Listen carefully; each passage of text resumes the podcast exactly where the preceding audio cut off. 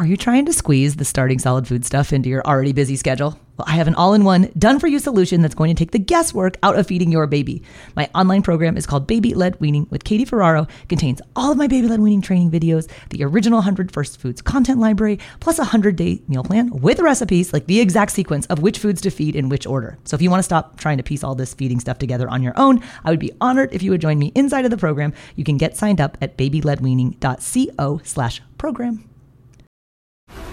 This episode is brought to you by FX's The Veil, starring Elisabeth Moss. FX's The Veil is an international spy thriller that follows two women as they play a deadly game of truth and lies on the road from Istanbul to Paris and London. One woman has a secret, and the other has a mission to reveal it before thousands of lives are lost. FX's The Veil, now streaming, only on Hulu. The definition of minimalism is just so nuanced and everyone looks at it differently. And I didn't like the kind of invisible rules like you can only have five shirts. If you have more than five shirts, you're not a true minimalist. And kind of just different, I'm like, what says who? And so over the years, I've really evolved to calling myself a simplifier. Um, that really aligns with me now. But regardless, I love minimalism still. To me, minimalism isn't a destination we arrive at, it's really a vehicle that helps us get to the destinations of contentment, of happiness, of freedom from stuff and stress. And for me, it's about removing all the noise and everything standing in the way of that destination. Hey there, I'm Katie Ferraro, registered dietitian, college nutrition professor, and mom of seven specializing in baby led weaning. Here on the Baby Led Weaning Made Easy podcast, I help you strip out all of the noise and nonsense about feeding leaving you with the confidence and knowledge you need to give your baby a safe start to solid foods using baby led weaning.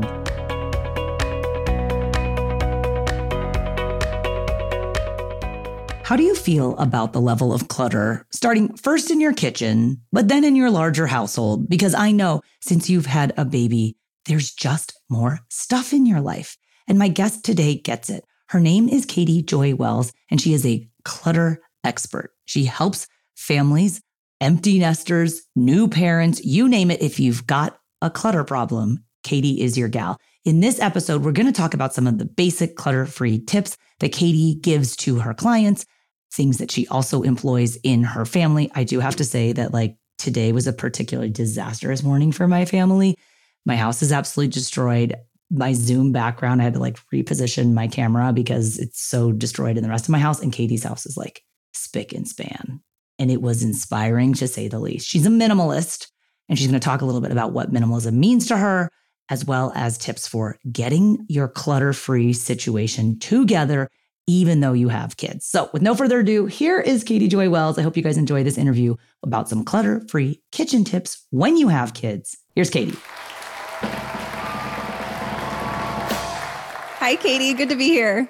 Okay, I am so interested in your very unique area of expertise. I definitely personally need your help. I want to hear a bit about your backstory though. Like, how did you come to be known as the clutter queen, or maybe it's the declutter queen? Tell us your story.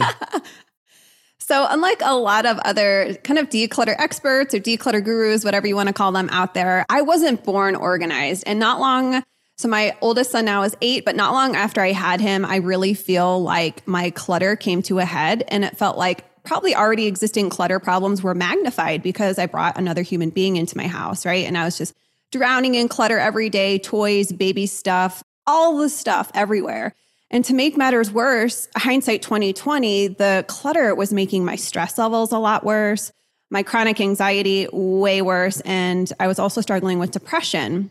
And I just felt like a failure in all aspects of life, like a like a bad mom, a bad wife. Like I felt like I just couldn't show up.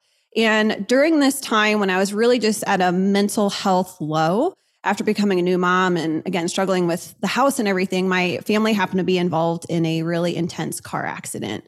And um, luckily, very gratefully, me and my sons were okay. But for about 18 hour period, I didn't know if I was going to go home from the hospital that day a widow or not. My husband took the brunt of the accident.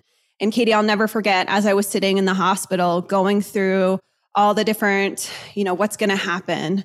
Like one thing became just crystal clear to me in that moment. And it was, I'm already struggling. I'm already at my rock bottom. How am I going to show up for my kids and, you know, be potentially a, you know, a sole care provider for them if I'm already really struggling.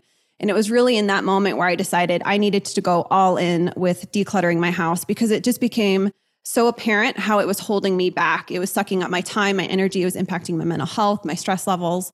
And, you know, the story has a good ending. My husband survived and he's fully recovered now.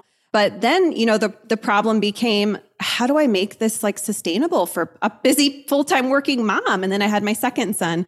How do I make sure the clutter doesn't come back? And so I went through a lot of ups and downs and tried a lot of systems and methods out there and just found that a lot of them weren't like practical for busy people, families, busy parents. Okay, how do you mean? Because I've I like read that in yeah. some and heard some of your story. I have goosebumps just hearing the story about your husband, and I, I wanted to know if he was okay. So I'm glad that you shared yeah. that. And I don't know a lot about other systems and stuff, but like tell me what the deficit was in those systems for you at that time yes. with little kids dealing with a totally stressful situation.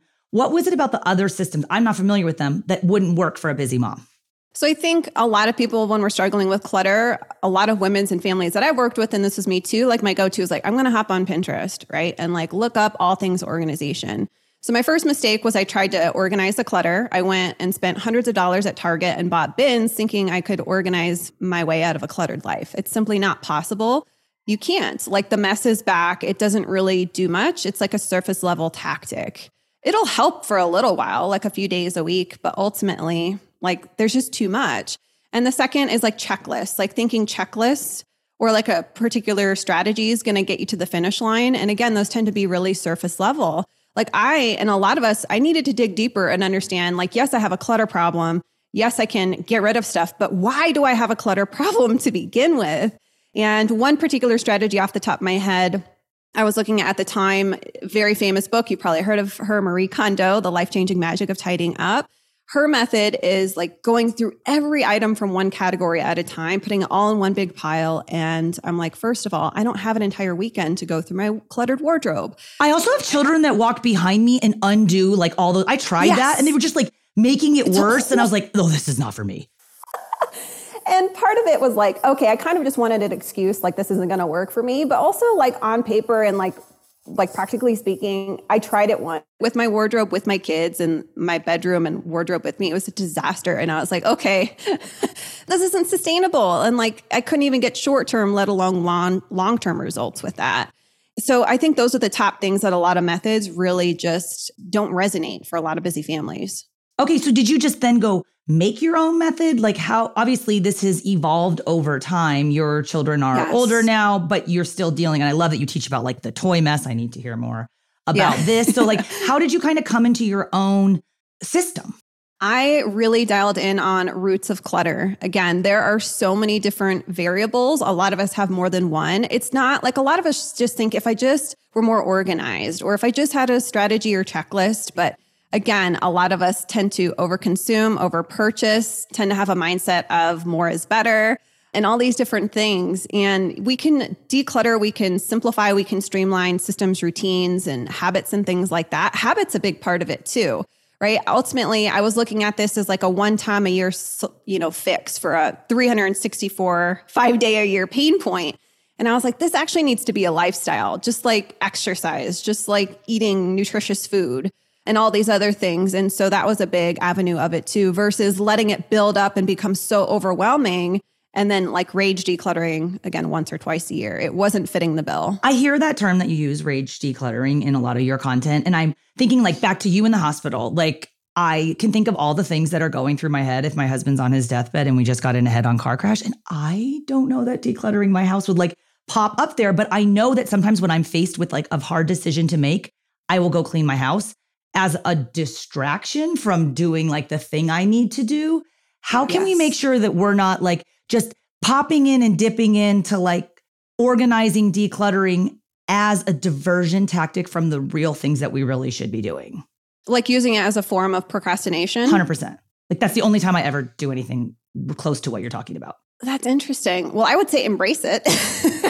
at least you're doing it. I just want to say that the people who help me with work are listening to this podcast and they're yeah. like, this is why she never gets anything This is why done. she's always late on the deadline. She's, yeah.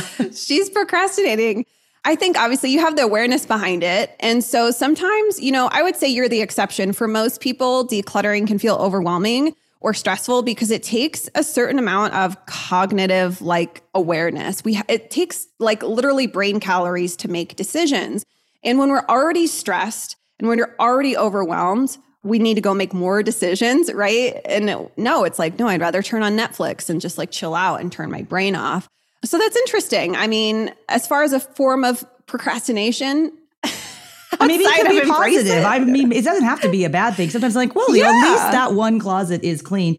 And I know for our parents who are listening, primarily they are parents, caregivers, babies six to 12 months, and they're starting that transition to solid foods. And like a lot of relatively new parents, rightly surprised, amazed, overwhelmed by the amount of stuff that today comes along with having a new baby. What tips do you have for new parents for minimizing clutter when it comes like to baby gear in general?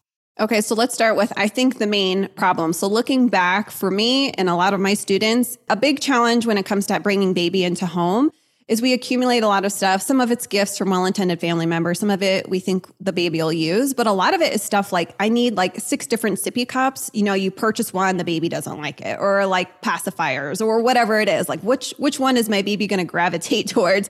So instead of having a few, we end up with all of these different things within you know the same type of category and so once you dial in and your baby decides you know what they like and what they actually use i think we need to chalk up the rest of the things that we invested our time and money in and let it go and be at peace with that. Sometimes we bring things into our home and think i need to keep this forever or it's a waste of money. But my motto is it's more wasteful to hang on to something and not use it than it is to pass it forward to someone who will use it. There's another parent there's another child out there who can use it and so when it comes to the cost of things, maybe you can borrow from a friend before you invest in something. Maybe you can sell on consignment and repurchase if your kiddo decides they want to try it in the future when they're a little bit older, depending on what that is. And I think from like a gift giving perspective, because I know that's big for a lot of parents, it's like we appreciate it, of course, but sometimes it can get overwhelming. Hey, we're going to take a quick break, but I'll be right back.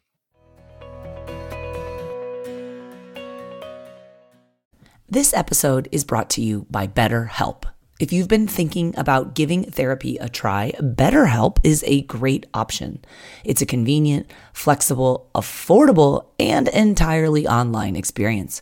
All you do is just fill out a brief questionnaire to get matched with a licensed therapist, and you can also switch therapists at any time for no additional charge. I used to think therapy was just for people who have experienced major trauma but therapy can help you be at your best no matter what you're going through. So, whether it's to learn new positive coping skills, set more realistic boundaries, or just show up as a better version of yourself, BetterHelp is here to help. Therapy can help you find what matters to you so that you can do more of it if you want to live a more empowered life, therapy can help you get there and BetterHelp can help you. Visit betterhelp.com slash weaning today to get 10% off your first month. That's betterhelp, H-E-L-P dot com slash weaning and get 10% off your first month.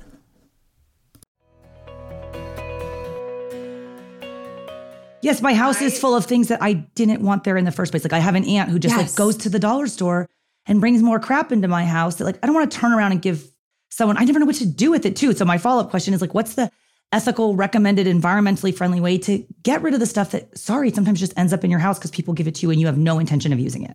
I let it go immediately within 24 hours typically. I mean, a lot of those things like from like that you talked about are little toys that are really designed for the landfill anyway, which is the unfortunate matter. Like they're probably not open ended, they're probably not quality toys, they're probably just little plastic things and the pieces get lost.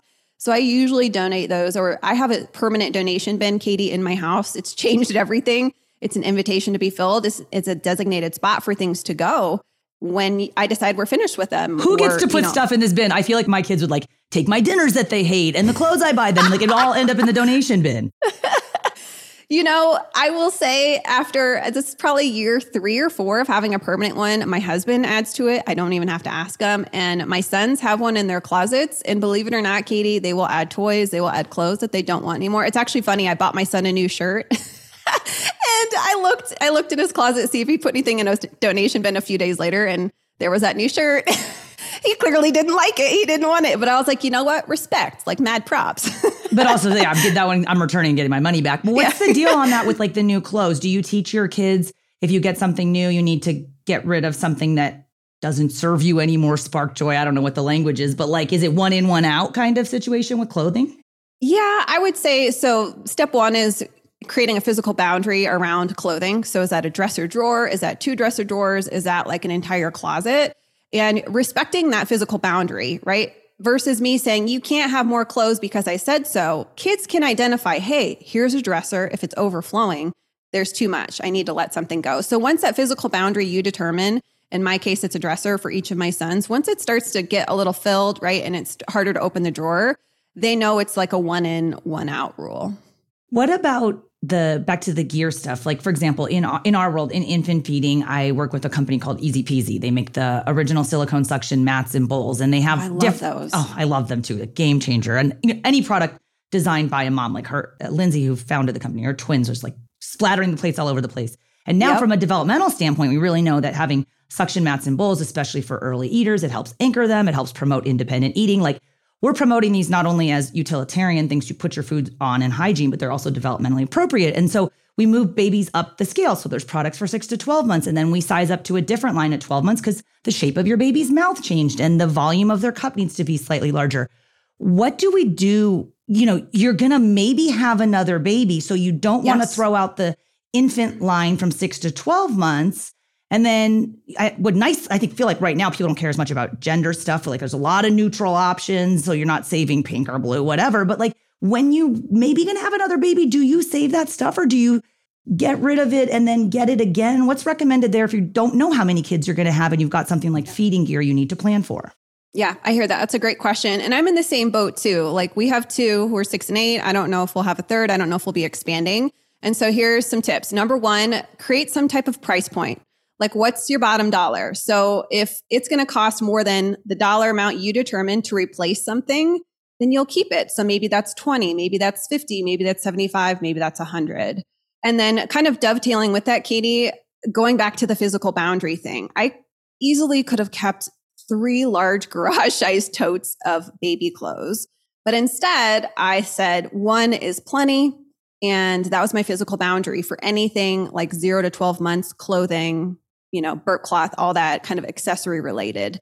And also just kind of asking yourself the question Does it make me feel like burdened by the thought of hanging on to this? Do I have the physical space? Do I want to store this? Or is it just like let it go? Maybe if I need it in the future, if we do expand our family, I could, you know, borrow from a friend, find on a local buy nothing group, again, go back to the consignment store and get it for a cheaper price. Or maybe it's just one of those items where you're like, listen, I invested too much in it. I'm dedicating the storage space to save it for maybe baby. I have a set of quadruplets and a set of twins. So like I'm very into like saving as little. We have seven kids in two rooms. Like the physical boundary message is so important because like there's just yeah. not space for you guys to have four pairs of shoes. Like it, we physically don't have the room. So I like that reminder and I love your suggestions about the price points. I was working with another family that has triplets the other day and the moms have three older kids. And so when I was asking them like some of the gear, like they had had a big gap age wise before having the triplets. And it was like, you know, where did you, you had to go back and get all the baby stuff. And then you had to get three of it, like a hundred percent buy nothing groups. Like that was so yes. helpful to them. Can you talk a little bit about the utility of buy nothing groups? Because I feel like they're way more prolific now than when I had babies. They are. Yeah, Buy Nothing Group started, I don't know, 15 years ago, but they're all across the world now. And the idea is they're, you know, someone can create one in each city. You're like the administration, you get approved.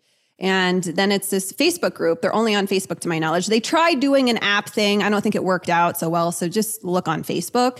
And the idea is everything's for free. So when you are finished with something and don't want something, you post it. And guess what? I use it all the time.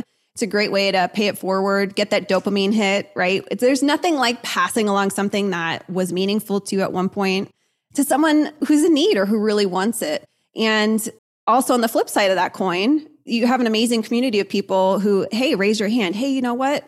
Anyone have any, whatever, of those plates? I sold mine a long time ago and we ended up having another kid. I want those silicone mats. Does anyone have any for free? You'd be surprised, Katie, I know, well, you've used them at what you can get for free. I'm talking like furniture. I mean, people, when they move, especially, they just want to need to get rid of things sometimes. It's astonishing and so so cool, I think, to connect with a community of people around that as well.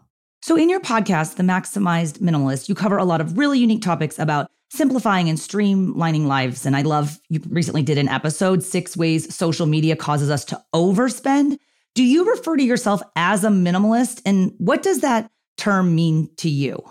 Initially, when I kind of went from clutter and hoarder to the other side of things, I was like, I need to get out of clutter. I kind of went to the other extreme, which to me was a minimalist.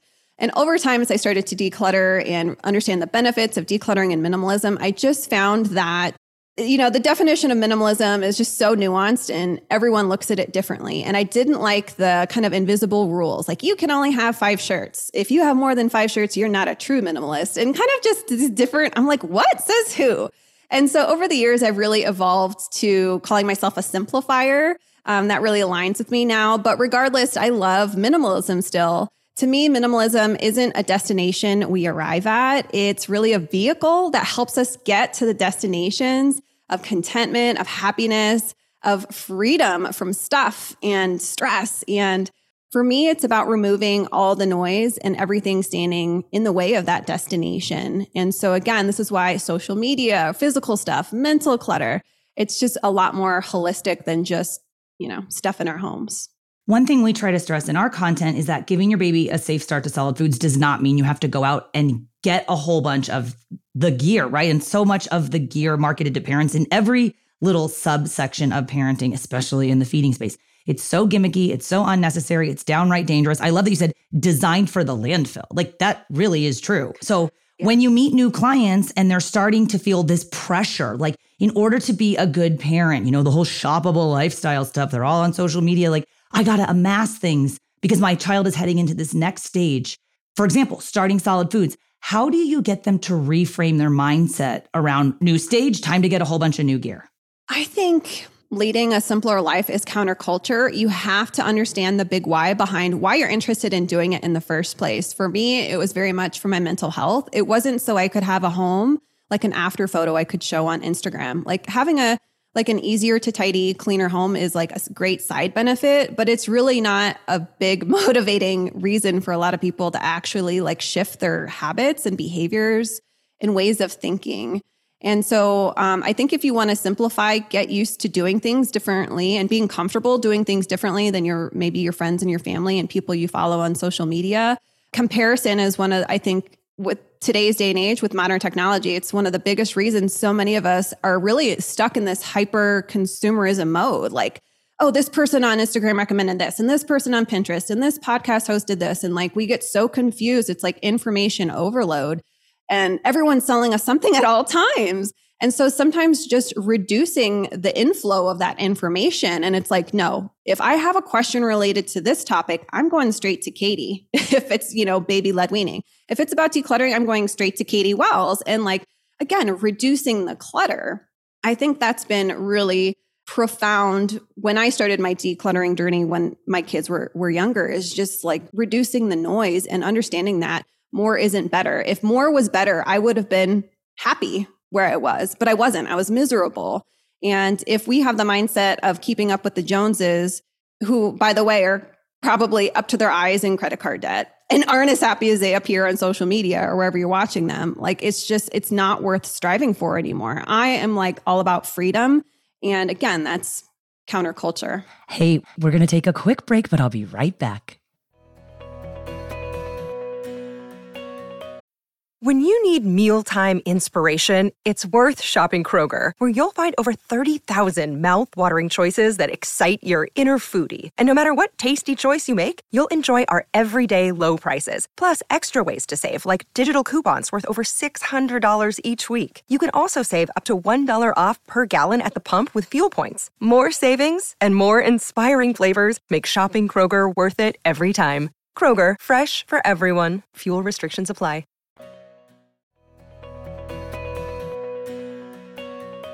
Let's talk about kitchen clutter. Like literally, as I was writing the questions for this interview for you, I was had my laptop early before my kids got up. Like the entire previous night's dinner taco bar dishes all strewn about because I just I do not have the energy to take care of it. Then I wake up the next day, I'm like, oh crap, I gotta make three more meals for all these people.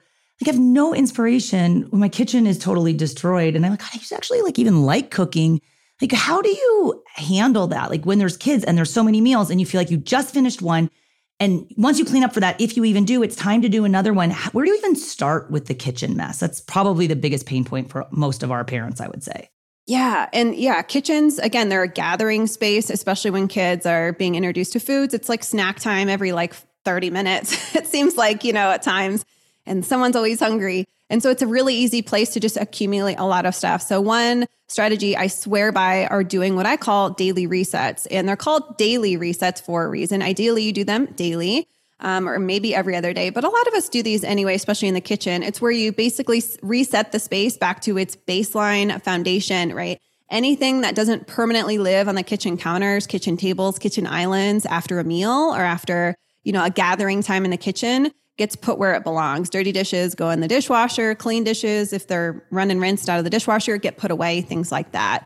And these, if done pretty consistently, take minutes compared to letting the mess get bigger and bigger and bigger and get overwhelming. And then guess what? Procrastination kicks in. And at least for you, Katie, you go to declutter or organize another spot in your home, maybe. Yeah, I'm like, this is too much. I'm gonna go just like clean up the bathroom or something small. yeah, you're like, I'll go, the bathroom's easier. Not that I have a big kitchen, it's just like a big mess in a medium sized yes. kitchen.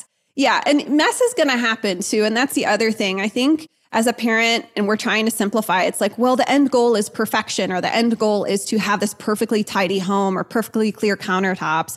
You're going to be stuck in this constant you know, resentment toward your family because you clear the kitchen counters and then stuff lands back on them. So, so, part of it is just like lowering the bar for expectation and understanding we don't live in a museum and our homes don't have to be perfect in order to bless us and our families. So, anyway, those resets, I do them multiple times, two to three times, mostly after meals in my kitchen, even if I'm tired, because my motto is leave it the way I want to come back to it. And on those nights where I'm like, ugh, these kids made a mess, you know, get them involved. Kids, I mean, obviously not a young child, but if you have older kids or partners that can help, even just bring their plate to the kitchen counter.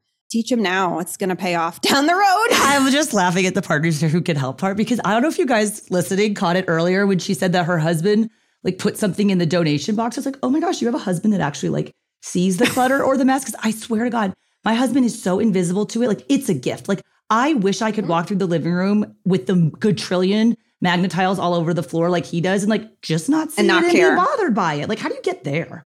Time. You know, when I started decluttering, my husband's like, I will like golf clap from the sidelines for you, but oh like I'm God, not interested. And also, Katie, like, don't you dare touch my stuff. And like, I'm like, all right. You know, so once he felt the benefit of just me doing the resets and me decluttering, he got on board a lot quicker. So share like for your husband, you could be like, "Hey, what's in it for you? What's in it for you if I'm not every night cleaning up these Magna-Tiles for 20 minutes? Maybe that, you know, what's how's it going to impact our relationship and I think just sharing what's in it for them is big because oftentimes, again, we do it passive aggressively, slamming the cabinet doors, hoping they notice. and that usually doesn't work. It well. does not work. I can confirm that. so, curious if for you, Katie, as a mom and clutter expert, are you also inclined to be a meal prepper? And if so, do you have any tips for our listeners about organizing meal prep? Because lots of busy parents, a lot of working parents, just trying to juggle cooking for their new eaters plus all the other responsibilities of motherhood. Meals are extra stressful because they happen every day and these children want to eat multiple times a day too like the nerve you know the audacity yeah you know funny enough i feel like uh, before all the blogs and everything i've been meal planning and meal prepping since like out for like 16 years. I'm dating myself here since i was like 20 19 20 which i don't know how that happened. I just it happened. And so that was helpful to have some skill set you know when my first son was born eight years ago and subsequent second son. I think the biggest advice, one, two words that saved my motherhood when it came to cooking, Katie. All right, all the listeners out there, three three words: sheet pan meals. Dude, I know. We meals? had Ellie Krieger on the podcast, like the most famous dietitian in the world, and she has like one pan dinners. I'm gonna link to that one. Yes. Game changer. Dishes wise, I'm like, dude, I don't have to make three different things. I just make one thing. And your baby, by the way, can eat all those meals in that sheet pan episode. So good reminder. Yes. Do you do them every day though? No, no. I um we OD'd on them after about a year. Same. but you know, I, I'm the type of person I can eat the same thing like every day and I don't get sick of it I, for like a year. My husband's like, mm, can we switch things up? And I'm like, yeah, sure. You know, what are you making right for dinner tonight? Uh huh. I know I can eat the same thing every day, but then my kids are like, you know, we've had this pasta three days in a row. I was like, but I put like different things on top of it. My daughter's yeah, like, like, sprinkle different cheese. I Like, did put an egg on top of leftover pasta for breakfast this morning. They're like, Mom, for real? I was like, "Actually, there's a lot of pasta. No, but they don't like it. So like it's a Oh. problem. Okay, Yeah. but meal prepping, besides one sheet, one pan sheet meals, like what else works for you guys? So I also noticed I was wasting so much time every Sunday. That's typically the day we meal plan, looking for recipes. So I what I did is I kind of got like these five by eight inch cards. I think that's the size. And I have the recipe on the front, but here's the beauty. On the back, I have everything required. I have all the ingredients. So if I'm like, boom, you know, like this, whatever, chicken and asparagus, sheet pan meal, and whatever, all the herbs and things I need, it's on the back. And it's just like helped me save so much time. And so I just copy that into a lot of them now are saved in a little digital like um, food app I use. But just having everything in one spot versus like, oh, I have 1800 cookbooks and they're Yeah, I can't even remember what then- app it's in. You know, like, gosh, where's that recipe from? Do you mind sharing what app or tool you use to organize the recipes? I'll send it to you after. It's one- it's one of those things I've had forever, but like I don't remember what it's called. But I'll send it to you. I think it's free too, or like super, you know, a couple bucks or something. I feel bad for my kids. It's like, you know, when you're growing up, like, oh, my mom used to make this one type of like pasta bolognese. I never make the same thing twice because I can't ever remember where the recipe is. I feel my kids are growing up in this like very disjointed world of like, well, one time she made bolognese and it was good, but the other five times it was bad. like being organized about the recipes is like total life goals. Also, I cook for babies. So like no salt, no sugar, like, and then they love it. So cooking for older children that have opinions, I'm sometimes just like, I'm not interested in your feedback tonight about dinner, but that's maybe more of a mind shift thing that, you know, when your kids get older and there is a little bit more resistance, I know that's a Yeah. pain point, but I love that you were pointing out that also when they get older that they they can help a little bit more or you get them used to systems where when you come home from school, this is where you put your bag. Like kids like routines and you can start those habits when they're babies as well. And I know a lot of our Montessori parents are like really big into like the kids make the mess, but then they clean the mess up, which has always seemed like amazing to me. Do you have any thoughts about incorporating, you know, even younger children in the cleanup tidying routine? Yeah, I say, you know, if we're talking really young, modeling is the most important thing. Sometimes as parents, we're just like, clean up the mess, you know, just just do it. But it's like, well, how? You know, sometimes the kids are overwhelmed by the sheer volume of things, which like just like you talked about, um, hello, the sheer volume of dishes the other night, I don't want to do it. So we have this expectation. Sometimes it's a little bit higher, you know, for our kids, but they don't have the skill set or, you know, cognitive ability to understand how to do it. So, like when they're really little, I used to do with my kids, like Magna-Tiles, for example. We had tons of Magna-Tiles. So, okay, River, you do green, I'll do red, and Levi will do purple. So, starting off really small, which guess what? I still do as an adult. If we have an overwhelming declutter project, what do you do? You do one box at a time, right? You break it down into smaller chunks. And we kind of made made it fun, made a game of it. And if um, you have non-readers, then you can label bins that are in the toy space with pictures. You know, so they they're more at they know where things go, right? And that's just really simple things you can do early on that'll become be more likely to become a life skill that they use literally their whole life. I like the is a beautiful magnet tiles by color and kid. We do a lot of stuff with laundry baskets. If I'm like, this is too overwhelming, but I just want it out of like the living room, go get a laundry basket and whoever fills up their laundry basket first and puts it back in the toy closet, you win. Like I you kind of play off Yeah. of their competitiveness and at least Absolutely. like the walking around picking it up all day like i can't handle it i'll organize it at the end and put it back up high where it needs to go but could you guys please just get it off the ground like and even very young children can get that especially if you and i'm not making a very fun game out, out of it the game is just like fill up the laundry basket and get it out of my sight before bedtime please But you can put on fun music. I mean, we used to have like a Disney playlist or whatever music or movie they're into. That's like, you know, we, and we do it as a family too, a lot of the times. Like, I'll kind of get started with them. And then Katie, like, I'll just slowly, quietly back up. And so sometimes just getting started and then removing yourself from the situation, they're gold. So it's not like you have to be involved every single time. hey we're gonna take a quick break but i'll be right back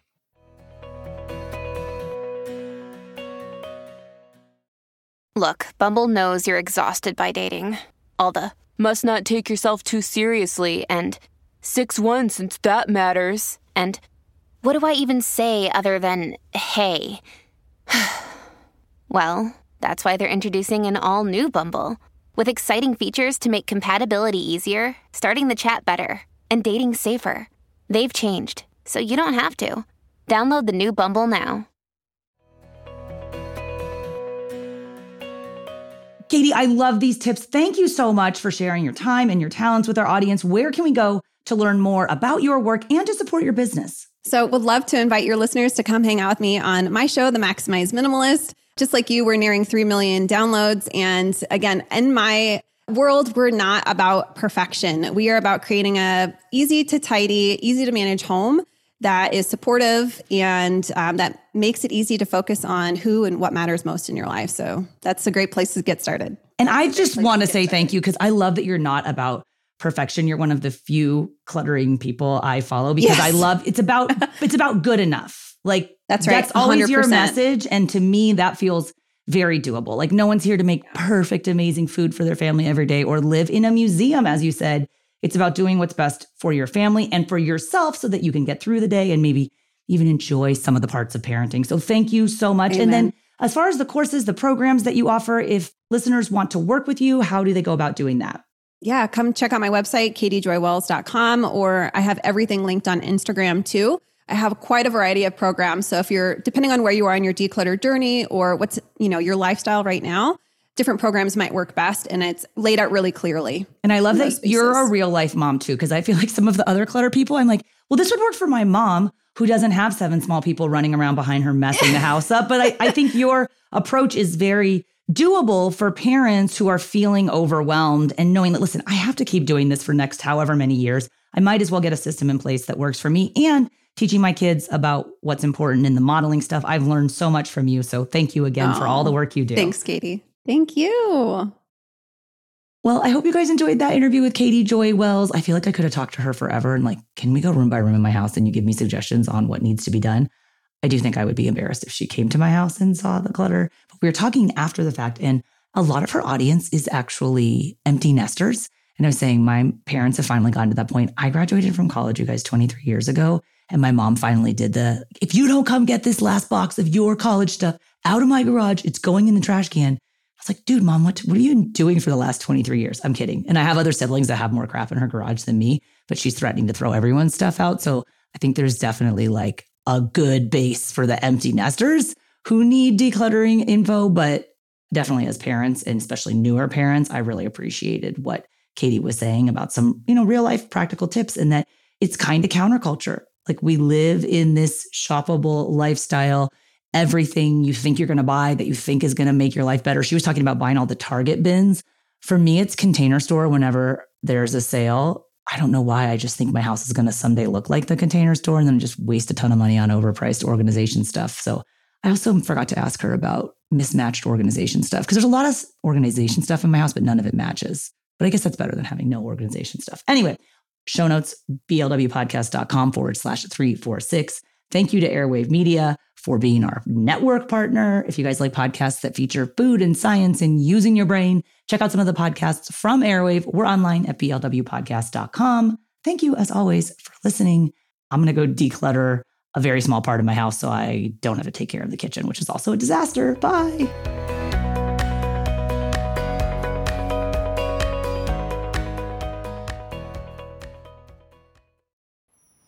At a time when change is constant and we are pulled in far too many directions, we need a way to stay present to life and to increase our ability to remain calm, think clearly, and maintain our well being. Many studies indicate mindfulness improves our mental, emotional, and physical health. On a mindful moment with Teresa McKee, you can learn how to practice mindfulness and enjoy its many benefits. Tune in for guided meditations and to hear tips and advice from some of the most respected experts in the fields of mental health and mindfulness. The world truly can be a better place. It all starts with a mindful moment.